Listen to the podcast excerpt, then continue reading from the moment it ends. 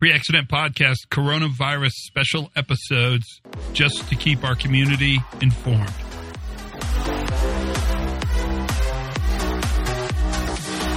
Hey, everybody, Todd Conklin, Pre Accident Investigation Virus Cast. Somebody sent me that, and I think maybe that'll stick. Virus Cast. So today, um, our message around uh, the COVID 19, if you're following anything, you saw that in the United States, New York City, just completely exponentially busted out. And the big attention now is on New Orleans and Florida. So we're seeing some pretty significant motion, which is absolutely profound and important for us to watch. And so I thought today what I'd talk about is really something that's going to become a part of our discussion the next couple three days. Because uh, tomorrow I'm going to play a clip from uh, uh, our friend David Woods. Today I need to give us some background, and so I want to talk about something from um, from a, a, a, great human being, Eric Hollnagel. If you don't know who Eric Hollnagel is, that's okay. If you do, then you're right in. Eric's um, Eric wrote a paper several years ago talking about the four cornerstones of resilience. And I want you to think about resilience in these four filters.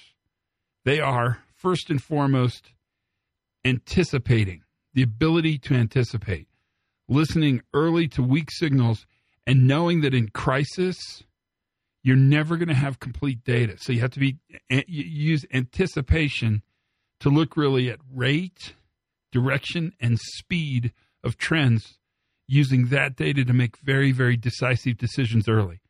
Pillar two, monitor constantly your information. Look at the direction you're moving and monitor so you know where you are, which is vital in the importance of knowing if you need to course correct, change directions, or continue on in the same vein. Three, constant learning. So you're out there understanding, coordinating, synchronizing activities. You're learning and catching information the entire way.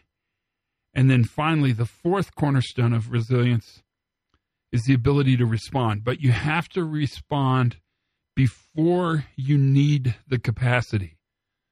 So you're constantly looking not at lagging indicators.